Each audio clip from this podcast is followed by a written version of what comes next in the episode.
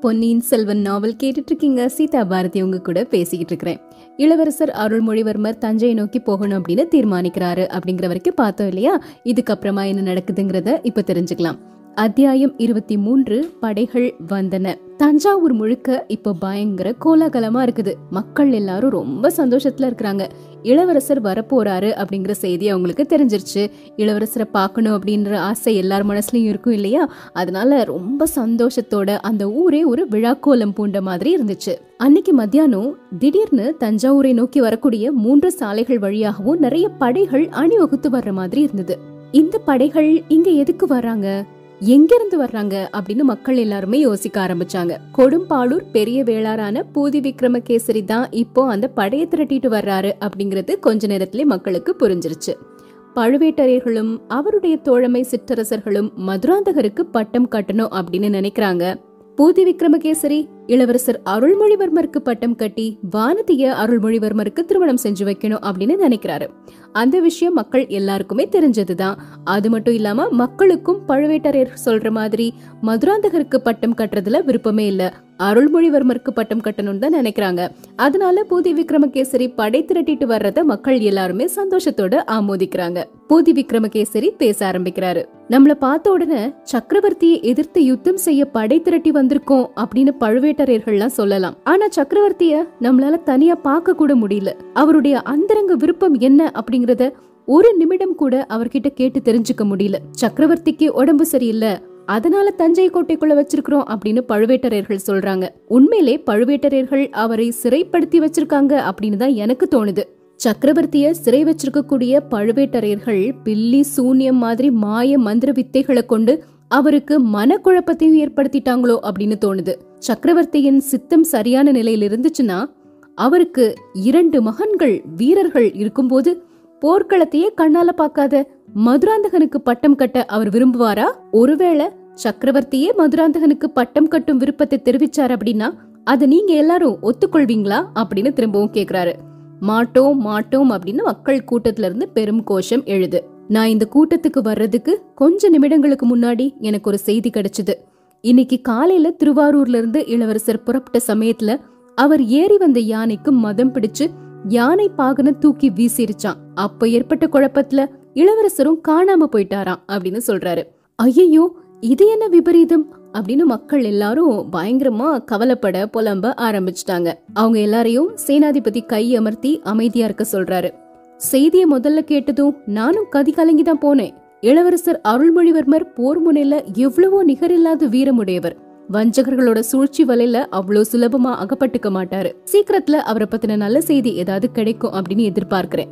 அதுக்கிடையில நாம என்ன செய்யணும்? இந்த இக்கட்டான நிலைமையில நாம எப்படி நடந்து கொள்ளணும் அப்படிங்கறத உங்ககிட்ட கேட்டு தெரிஞ்சுக்க விரும்புறேன் அப்படின்னு சொல்றாரு பூதி விக்ரம கேசரி அதை கேட்ட உடனே மக்கள் எல்லாரும் சொல்றாங்க நாமும் இப்ப கண்டிப்பா சக்கரவர்த்திய சந்திச்சு பேசணும். நடக்கிற விவரங்கள் எல்லாத்தையுமே அவருக்கு தெரியப்படுத்தணும் அப்படின்னு. அப்படி அவங்க பேசிட்டு இருந்த சமயத்துல கூடாரத்தின் வாசல்ல காவல் புரிஞ்சிட்டு இருந்த ஒரு வீரன் அவசர அவசரமா உள்ள வந்து சேனாதிபதி காதுல ஏதோ சொல்றாரு. சொன்ன உடனே அவர் கூட்டத்தை பார்த்து இதோ வந்துடுறேன் நீங்க பேசிட்டு இருங்க அப்படின்னு சொல்லிட்டு வெளியேறாரு. தஞ்சை கோட்டையின் வடக்கு வாசலை நோக்கி விரைந்து போறாரு சேனாதிபதி.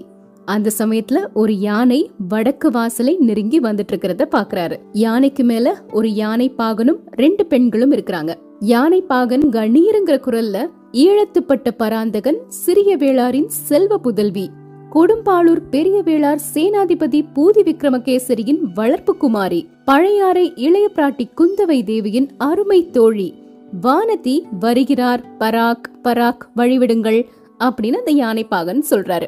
சேனாதிபதிக்கு வானதிய பார்த்த உடனே அதிர்ச்சி தாங்க முடியல. இளைய பிராட்டிக்கு தூது அனுப்புறதுக்கு நீதான் கிடைச்சியா? அப்படின்னு கேக்குறாரு சேனாதிபதி. நீங்க இங்க பெரிய படை திரட்டிட்டு இருக்கிறீங்க அப்படிங்கிற விஷயத்த கேள்விப்பட்டோம். வேற யாராவது வந்தா நீங்க உள்ள போறதுக்கே விட மாட்டீங்க. அதனால தான் நான் வந்தேன் அப்படின்னு சொல்றாங்க வானதி. கூட எனக்கு துணைக்கு பூங்குழலியும் வந்திருக்கிறாங்க அப்படின்னு சொல்றாங்க. பூங்குழலியா? அவ கெட்டிக்கார பெண் தான் அப்படிங்கிறாரு சேனாதிபதி. அப்புறம் வானதிய பார்த்து நீ என்ன செய்தி கொண்டு வந்திருக்கிற? இளவரசரை பற்றிய செய்தியா? இளவரசர் எங்க இருக்கிறாரு? சௌக்கியமா இருக்கிறாரா? அப்படின்னு கேக்குறாரு சேனாதிபதி. பெரியப்பா இளவரசர் இருக்கக்கூடிய இடத்த யார்கிட்டயும் சொல்ல மாட்டேன் அப்படின்னு வாக்கு கொடுத்திருக்கிறேன் அப்படிங்கிறாங்க வானதி. சேனாதிபதி பூதி விக்ரமகேசரிக்கு ஆக்ரோஷம் பொங்கிட்டு வருது. பெண்ணே இளைய பிராட்டி கிட்ட அனுப்புனா உன்னை நல்ல முறையில வளர்ப்பா அப்படின்னு நம்பினேன். ஆனா இப்படி ஒரு பிடிவாத காரியா உன்னைய வளர்த்து வச்சிருக்கிறாளே போதும். நீ பழையாறையில இருந்ததெல்லாம் போதும். உன்னை கொடும்பாளூருக்கே சீக்கிரமா அனுப்பி வைக்கிறேன் அப்படின்னு சொல்றாரு. அது அனுப்புறது அப்புறமா இருக்கட்டும். இப்போ முதல்ல நான் இந்த கோட்டைக்கு உள்ள போகணும். சின்ன பழுவேட்டரையரை சந்திச்சு முக்கியமான செய்தியை சொல்லணும் அப்படின்னு சொல்றாங்க. அவங்க அங்க வெளியே நிக்கிறது யானை மேல காத்திருக்கிறது சின்ன பழுவேட்டரையருக்கு தெரிய வருது. முக்கியமான ஒரு செய்திய வானதி கொண்டு வந்திருக்கிறாங்க அப்படின்னு தெரிஞ்ச உடனே சின்ன பழுவேட்டரையர் வானதி இருந்த அந்த யானையை மட்டும் கோட்டைக்குள்ள வர்றதுக்கு விடுறாரு. வேற எல்லாருமே வெளியே நிக்கிற மாதிரி அந்த கோட்டை கதவுகளை பூட்டிடுறாரு. இப்போ யானை உள்ள வருது. யானை மேல யானை பாகன் இருக்கிறாரு. கூடவே வானதியும் பூங்குழலியும் இருக்கிறாங்க. சின்ன பழுவேட்டரையர் அந்த கோட்டைக்குள்ள என்ன செஞ்சிட்டு இருக்கிறாரு அப்படின்னு பாத்தீங்கன்னா பெரிய பழுவேட்டரையர் ஊரை விட்டு போனதுல இருந்தே ரொம்ப பரபரப்போட இருக்க ஆரம்பிச்சிட்டாரு. இவர் என்னதான் வீராதி வீரனா இருந்தாலுமே முக்கியமான விஷயங்கள்ல தன்னுடைய அண்ணன் கிட்ட கேட்டுதான் எல்லா முடிவுகளையும் எடுப்பாரு. இப்போ பெரிய பழுவேட்டரையர் எங்க போனாரு? அவருடைய நிலைமை என்ன அப்படிங்கறதே தெரியாத ஒரு சூழ்நிலையில இருக்கிறாரு.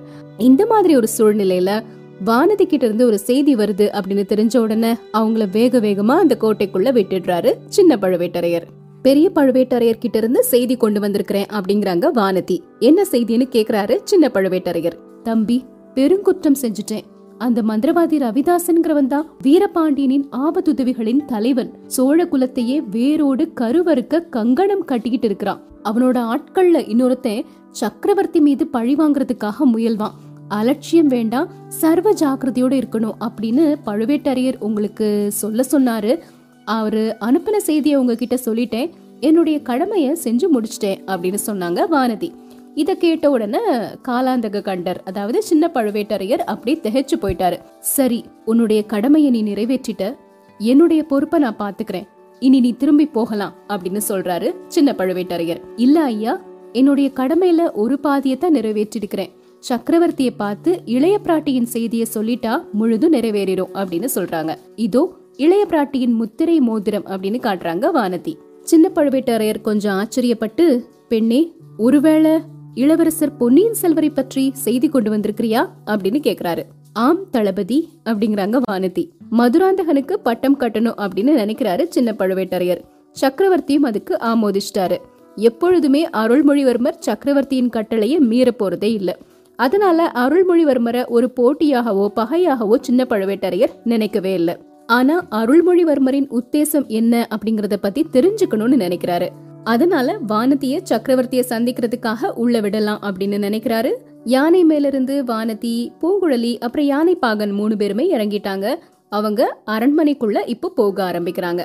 சின்ன பழுவேட்டரையர் கொஞ்ச நேரம் கழிச்சு திரும்பி பாக்குறாரு இரண்டு பெண்களும் கூட ஒரு யானை பாகனும் அரண்மனைக்குள்ள போயிட்டு இருக்காங்க திடீர்னு ஒரு பயங்கரமான எண்ணம் அவர் மனசுல மின்னல் மாதிரி தோன்றி சொல்ல முடியாத ஒரு வேதனையை உண்டாக்குச்சு. ஒருவேளை இதுல ஏதாவது சூழ்ச்சி இருக்குமா? அந்த யானை பாகன் இப்ப எதுக்கு உள்ள போறான். அவன் தான் சதிகாரனா? இந்த பெண்களை ஏமாற்றி யானை பாகன் மாதிரி வந்திருக்கிறானா? நானும் ஏமாந்துட்டனா? என் கண்ணு முன்னாடியே சக்கரவர்த்திய கொல்ல வந்த வீரபாண்டியரின் ஆபத்துதவி அரண்மனைக்குள்ள போறானா? அப்படின்னு நினைச்சு பயங்கரமா கோவப்படுறாரு. வேகமா வந்து அடே நில்லுங்கே அப்படின்னு ஒரு கர்ஜனை செஞ்சாரு. நீ எதுக்கு உள்ள போற? யானை பாகனுக்கு அரண்மனைக்குள்ள என்ன வேலை? அப்படின்னு சொல்லிட்டு அவனுடைய ஒரு கைய பின்னாடி இருந்து பிடிச்சு தன்னுடைய வஜ்ராயுத மாதிரிப்பட்ட கை முஷ்டியினால பிடிச்சு வளைக்கிறாரு. அவருடைய அந்த கோபத்தை கேட்ட உடனே முன்னாடி போயிட்டு இருந்த ரெண்டு பெண்களும் திரும்பி பாக்குறாங்க. அவங்க முகத்துல கொஞ்சம் பயம் வியப்பு ஆர்வம் இந்த மாதிரி நிறைய உணர்ச்சிகள் வர ஆரம்பிச்சது. வானதி சிரிச்சுக்கிட்டே ஐயா அவரு அவரு அப்படின்னு ஏதோ சொல்ல ஆரம்பிச்சு தயங்கி நிக்கிறாங்க. சின்ன பழுவேட்டரையருடைய முகத்துல அவ்வளோ கோபம் இருந்தது. வானதி சொன்ன எதையுமே அவர் காது கொடுத்து கேட்கவே இல்ல. பிடிச்ச பிடிய இன்னும் கெட்டியாக்கிட்டு உண்மைய சொல்லு நீ யாரு? யானை பாகன் தானா இல்லனா சதிகாரனா? இதுக்கு முன்னாடி ஒரு தடவை எங்கிட்ட இருந்து தப்பிச்சு போன ஒற்றனா?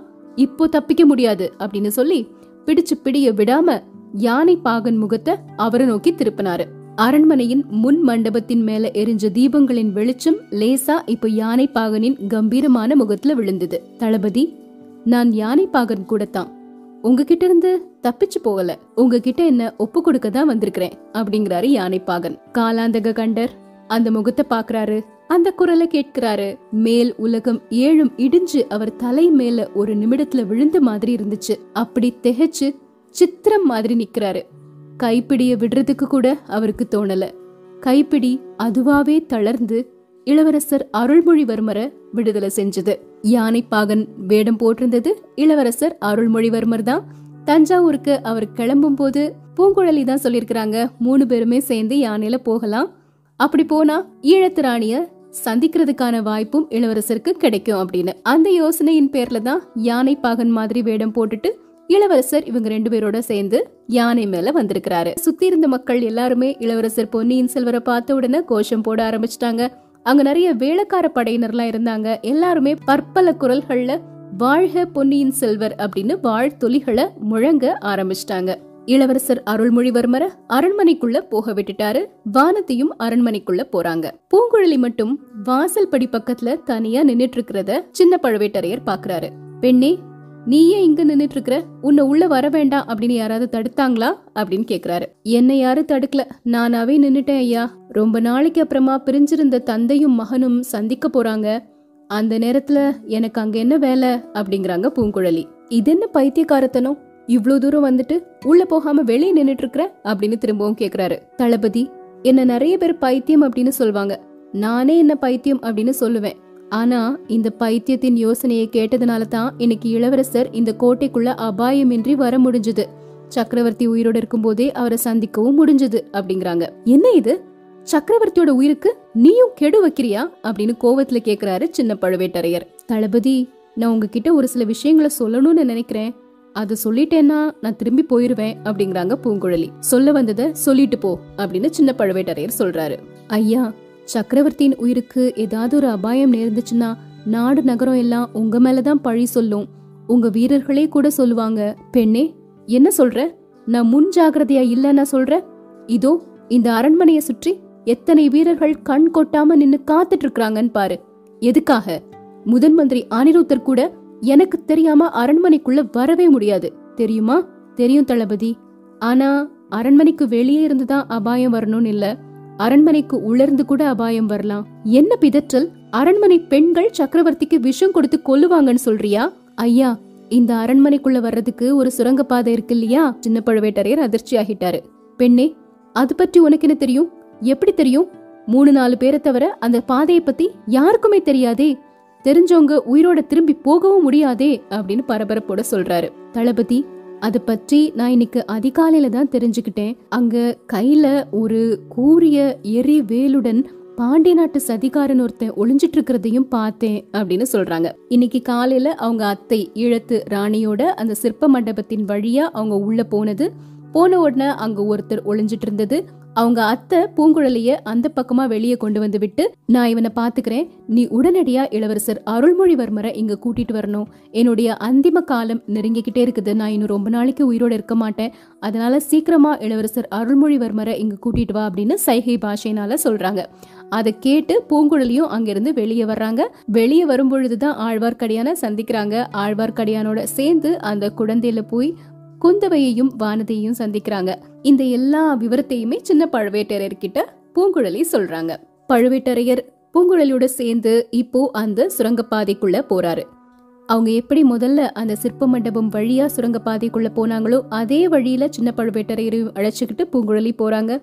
சிற்ப மண்டபத்துக்குள்ள போன உடனே ராவணன் தலைகளுக்கும் கைலேங்கிரிக்கும் நடுவுல இருந்த அந்த துவார வாசல பூங்குழலி சின்ன பழுவேட்டரையருக்கு சுட்டி காட்டுறாங்க சரிதான் இறங்கு அப்படிங்கிறாரு கோட்டை தளபதி. பூங்குழலிக்கு கொஞ்சம் தயக்கமா இருந்துச்சு. உடம்பெல்லாம் நடுங்குது. அந்த சமயத்துல ஒரு மாதிரி அமானுஷ்யமான குரல் ஓலமிடக்கூடிய சத்தம் கேட்டது.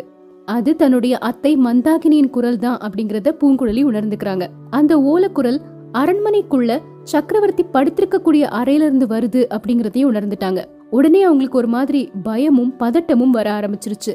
ஏற்கனவே அத்தை வேற அந்திம காலம் நெருங்கிருச்சு அப்படின்னு சொன்னாங்க இல்லையா? அதனால சின்ன பழுவேட்டரையரை கொஞ்சம் கூட பொருட்படுத்தாம அந்த இடத்துல இருந்து அரண்மனை அந்த புறத்தை நோக்கி விரைந்து ஓடுறாங்க பூங்குழலி. திரும்பவும் அந்த பயங்கரமான ஓலக்குரல் கேட்டுட்டே இருந்தது. சக்கரவர்த்தி படுத்திருந்த அறைக்குள்ள பூங்குழலி போறாங்க. அவங்க போகும்போது அங்கே தோன்றிய அந்த காட்சி ஒரு பெரிய சித்திர காட்சி மாதிரி உள்ளத்துல பதிஞ்சிருச்சு. சக்கரவர்த்தி சாஞ்சு படுத்திருக்கிறாரு. அவருடைய அருமை குமாரன் அருள்மொழிவர்மர் பக்கத்துல இருக்கிறாரு. ஒரு பக்கத்துல வானதி இருக்கிறாங்க. இன்னொரு பக்கத்துல சுந்தர சோழரின் மனைவி இருக்கிறாங்க. எல்லாரும் வெறி கொண்டவள் மாதிரி கூச்சலிட்ட மந்தாகினிய பார்த்துட்டே இருக்கிறாங்க. ஆனா மேல் மண்டபத்தின் முகப்பிலிருந்து ஒரு கூரிய வேல் பாய்ந்து வந்துட்டே இருக்குது. அத அவங்க யாருமே கவனிக்கல. பூங்குழலி அவங்க அத்தைய நோக்கி ஒரே பாய்ச்சலா ஓடி வர்றாங்க. அத்தியாயம் முப்பது தெய்வம் ஆயினாள். பூங்குழலி எவ்வளவு வேகமா ஓடக்கூடியவளா இருந்தாலும் மேலிருந்து எரியப்பட்ட வேலோட போட்டி போட முடியுமா? பூங்குழலி மந்தாகினி அத்தைய நெருங்கி வர்றதுக்குள்ள வேல் அத்தையின் விழாவில் பாய்ந்துருச்சு. வீல் அப்படின்னு மறுமுறை ஒரு பயங்கரமான ஓலம் கேக்குது. மந்தாகினி கீழே விழுந்துட்டாங்க. அந்த சமயத்துல மேல் மாடத்துல இருந்து தட தடன்னு சத்தம் கேக்குது. சில மண் பாண்டங்கள்லாம் கீழ் நோக்கி விழுந்தது. அதுல ஒண்ணு சக்கரவர்த்தியின் பக்கத்துல விழுந்து பிரகாசமா எரிஞ்சிட்டு இருந்த தீபத்தின் மேல விழுந்தது. தீபம் அணைஞ்சிருச்சு. அறையில இருள் சூழ்ந்தது. பூங்குழலி அவங்க அத்தை மந்தாகினி விழுந்த இடத்தை குறி வச்சு ஓடி வந்து பக்கத்துல இருக்கிறாங்க. அத்தைய அவளுக்கு முன்னாடி யாரோ ஒருத்தர் தூக்கி மடியில போட்டுட்டு இருக்கிறத பாக்குறாங்க. இதயத்தை பிளக்கும்படி ஒரு சோகமான தொனியில விம்மும் குரலும் அழுகை குரலும் சேர்ந்து கேக்குது. வாசல் படியில யார்டாவே ஓடாதடா நில்லு அப்படின்னு சின்ன பழுவேட்டரையர் கூச்சலிடுறது கேக்குது. ஓடினவை யாரு அப்படின்னு பூங்குழலி ஊகிச்சுக்கிட்டாங்க. அந்த சமயத்துல இரண்டு தாதி பெண்கள் தீபங்களோட வந்து அந்த அறையில பிரவேசிச்சாங்க. தீப வெளிச்சத்துல தோன்றிய காட்சி யாருமே எதிர்பார்க்க முடியாத அதிசய காட்சியா இருந்துச்சு. மூன்று வருடங்களா காலை ஊனி நடக்கவே முடியாம இருந்த சக்கரவர்த்தி கால்களின் சக்தியை அடியோடு இழந்து விட்டிருந்த சக்கரவர்த்தி படுத்திருந்த கட்டிலிருந்து இறங்கி நடந்து வந்து மந்தாகினியின் பக்கத்துல உட்கார்ந்திருந்தாரு. அவர் பக்கத்துல இளவரசர் அருள்மொழிவர்மரும் இருந்தாரு. மந்தாகினியின் விழாவில ஒரு பக்கத்துல பாஞ்சு இன்னொரு பக்கம் வெளிவந்திருந்த வேலின் முனையிலிருந்து ரத்தம் கசிஞ்சுகிட்டே இருந்தது. சக்கரவர்த்தி மந்தாகினிய மடியில படுக்க வச்சிருந்தாரு. அப்படி மந்தாகினி படுத்திருக்கிறத கூட பொருட்படுத்தாம பூங்குழலி அவங்க பக்கத்துல வந்து உட்கார்ந்து அத்தை அத்தை அப்படின்னு கதறி அழ ஆரம்பிச்சிட்டாங்க. பூங்குழலி உன்னுடைய அத்தை இறந்து போயிட்டாங்கன்னா நீ அனாதை ஆயிடுவ அப்படின்னு அஞ்ச வேண்டாம். இன்னைக்கு நீ செஞ்ச உதவிய நான் எப்பவுமே மறக்க மாட்டேன். நான் ஒருவேளை மறந்தாலும் சின்ன பழுவேட்டரையர் மறக்க மாட்டாரு. உன்னுடைய அத்தையும் நீயும் அவருக்கு செஞ்ச உதவி எப்பவுமே மறக்க முடியாதது. இன்னைக்கு உன்னோட உதவியினால நான் கோட்டைக்குள்ள வராம இருந்திருந்தா கோட்டை தளபதியின் மேல எனக்கு கூட தான் சந்தேகம் வந்திருக்கும். அதனால சின்ன பழுவேட்டரையர் மற்ற எல்லாரையும் விட உன்கிட்ட கண்டிப்பா நிறைய நன்றி செலுத்தணும். அவரு நீ என்ன பரிசு கேட்டாலும் கொடுப்பாரு. அவருடைய சொத்துல பாதியை கேட்டா கூட கொடுத்துருவாரு அப்படிங்கிறாரு இளவரசர். பெண்ணே பொன்னியின் செல்வர் சொன்னத நான் கேட்டேன். அவர் சொன்னது முற்றிலும் உண்மை. பழுவூர் குலத்துக்கு அழியாத அபகீர்த்தி உண்டாகாம நீ காப்பாத்திருக்கிற. உனக்கு அளவில்லாத நன்றி கடன் பட்டிருக்கிறேன் என்ன பரிசு வேணும்னாலும் கேளு நான் தர்றேன் அப்படிங்கிறாரு சின்ன பழுவேட்டரையர். பூங்குழலி லேசா சிரிச்சுக்கிட்டு தளபதி இங்க இருக்கிறவங்கள சிலருக்கு சக்கரவர்த்தி உயிர் பிழைச்சதுல சந்தோஷம். சிலருக்கு அவர் நடமாடக்கூடிய சக்தி பெற்றதுல சந்தோஷம். இன்னும் சிலருக்கு பழுவேட்டரையர் குலம் அபகீர்த்திக்கு உள்ளாகாம இருந்ததுல சந்தோஷம். ஆனா என் அத்தைக்கு நேர்ந்த துர்மரணத்தை பற்றி யாருமே கவலைப்பட்டதா தெரியல. நானாவது அதை பத்தி கவலைப்பட வேண்டாமா? என்னுடைய அத்தையை கொண்டவன் எங்க போனான்னு தேடி கண்டுபிடிக்க பாக்குறேன். தயவு செஞ்சு எனக்கு வழி விடுங்க நான் போறேன் அப்படின்னு சொல்றாங்க. பூங்குழலி இந்த வார்த்தை சொன்ன உடனே கோட்டை தளபதி சின்ன பழுவேட்டரையருக்கு தூக்கி வாரி போட்டுருச்சு. பெண்ணே நான் உன்கிட்ட தோத்து தான் போயிட்டேன். கொலக்காரனை விட்டுட்டு சும்மா நின்னுட்டு இருக்கிறேன். கொலக்காரன் எங்க போயிருப்பான்? என்னை தள்ளிட்டு ஓடினான் சுரங்க வழிக்கு தான் போயிருப்பான். வா என் கூட வா. வேற யாரையும் அழைச்சிட்டு போக வேண்டாம். அவன் மட்டும் என்கிட்ட அகப்படட்டும். என்ன செய்யறேன்னு பாரு அப்படின்னு சொல்லிட்டே பழுவேட்டரையர் அவருடைய இரும்பு கைகள்னால பூங்குழலியை பிடிச்சு இழுத்துட்டு அந்த சிற்ப மண்டபத்தை நோக்கி போறாரு. இப்படி எல்லாரும் பேசிக்கிட்டு இருக்கிறாங்க. விழால வேல் பாய்ந்து கிடக்குறாங்க மந்தாகினி சுந்தர சோழருடைய மடியில. சுந்தர சோழரும் மந்தாகினியும் ஒருவரோடு ஒருவர் பரிபூர்ணமா கலந்து போயிருந்தாங்க. முப்பது வருட வாழ்க்கையை சுந்தர சோழரும் மந்தாகினியும் அந்த சில நிமிடங்கள்ல நடத்திக்கிட்டு இருந்தாங்க. மந்தாகினி கண்களால மட்டும் பேசுறாங்க. ஆனாலும் அவங்க உள்ளத்துல என்ன இருந்தது அப்படிங்கறது சுந்தர சோழருக்கு நல்ல புரியுது. சுந்தர சோழர் மனசுல தோன்றிய எண்ணங்கள் எல்லாத்தையுமே ஒரு மாதிரி முணுமுணுத்துட்டே இருந்தாரு. அது மந்தாகினிக்கு நல்லா புரிஞ்சது. இரண்டு நாளைக்கு முன் நீ என் முன்னாடி வந்தபோது உன் மேல விளக்க விட்டு எரிஞ்சேன். உன்னை திரும்பவும் பார்க்கும் போதெல்லாம் அருவறுப்பு தான் காட்டினேன். அதுக்காகலாம் நீ என்னைய மன்னிக்கணும் மந்தாகினி. பல வருட காலமாவே நீ ஆவியா வந்து என்னை துன்புறுத்திட்டு இருக்கிற அப்படின்னு நினைச்சிட்டு இருந்தேன் நள்ளிரவுல இதே அறையில நீ என் முன்னாடி தோன்றி ஏதேதோ சொன்ன. என்னுடைய மக்களை நீ சபிக்கிற அப்படின்னு நினைச்சுக்கிட்டேன். அப்ப ஏற்பட்ட வெறுப்பு உன்னை நேர்ல பார்த்ததுக்கு அப்புறமா கூட போகல. உண்மையிலே நீ என்னுடைய குல தெய்வம். எனக்கும் என் மக்களுக்கும் தீங்கு நேராம தடுக்கிறதுக்காக வந்த. அதெல்லாம் நான் தெரிஞ்சுக்கல. என்னுடைய மகள் குந்தவை எடுத்து சொன்னதுக்கு அப்புறம் தான் தெரிஞ்சது. ஐயோ எப்படிப்பட்ட தப்பு செஞ்சுட்டேன்? அதுக்காக என்ன மன்னிச்சிடு உன்கிட்ட எனக்கு இருக்கக்கூடிய அன்பை இனிமே எப்படி காட்டுவேன்? அதுக்கு வழி இல்லாம செஞ்சுட்டியே. என்னுடைய குமாரர்களுக்கு பட்டம் கட்ட வேண்டான்னு சொன்ன. அதோடைய நியாயம் எனக்கே தெரிஞ்சிருக்குது. ஏன் தலையை அசைக்கிற? என்னுடைய நன்மைக்காகவும் என் குலத்தின் நன்மைக்காகவும் தானே சொன்ன. அதுல எந்த தப்பும் இல்லையே. ஆனா இங்க உள்ளவங்க ஏதேதோ சொல்லி என்ன பைத்தியக்காரனாக்க பாக்குறாங்க. உனக்கு குழந்தை பிறந்ததா சொல்றாங்க. அது உண்மைனா சொல்லிடு. உனக்கு மகன் இருந்தான்னா சொல்லிடு.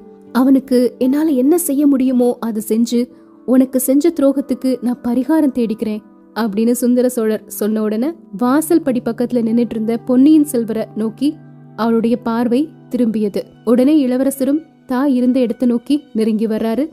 தாயின் பக்கத்துல உட்கார்ந்துருக்கிறாரு. மந்தாகினி இளவரசரை தன்னுடைய கைனால தொட்டுட்டு சக்கரவர்த்தியின் திருமுகத்தை பாக்குறாங்க இவர்தான் என்னுடைய புதல்வன் அப்படிங்கிற ஒரு பொருள் அந்த பார்வையிலிருந்து ரொம்ப தெளிவா தெரிஞ்சது. ரெண்டு மூணு தடவை மந்தாகினி சக்கரவர்த்தியையும் பொன்னியின் செல்வரையும் மாறி மாறி பாக்குறாங்க அப்புறம் அவங்க கண்கள் முடிவிட்டன. கொஞ்சம் நிமிர்ந்திருந்த மந்தாகினியின் தலை சக்கரவர்த்தியின் மடியில நல்லா சாஞ்சது. சுந்தர சோழ சக்கரவர்த்தி விம்மி விம்மி அழுறாரு. அப்படி அவர் அழுதத அப்போ வரைக்கும் யாரும் பார்த்ததும் இல்ல கேட்டதும் இல்ல.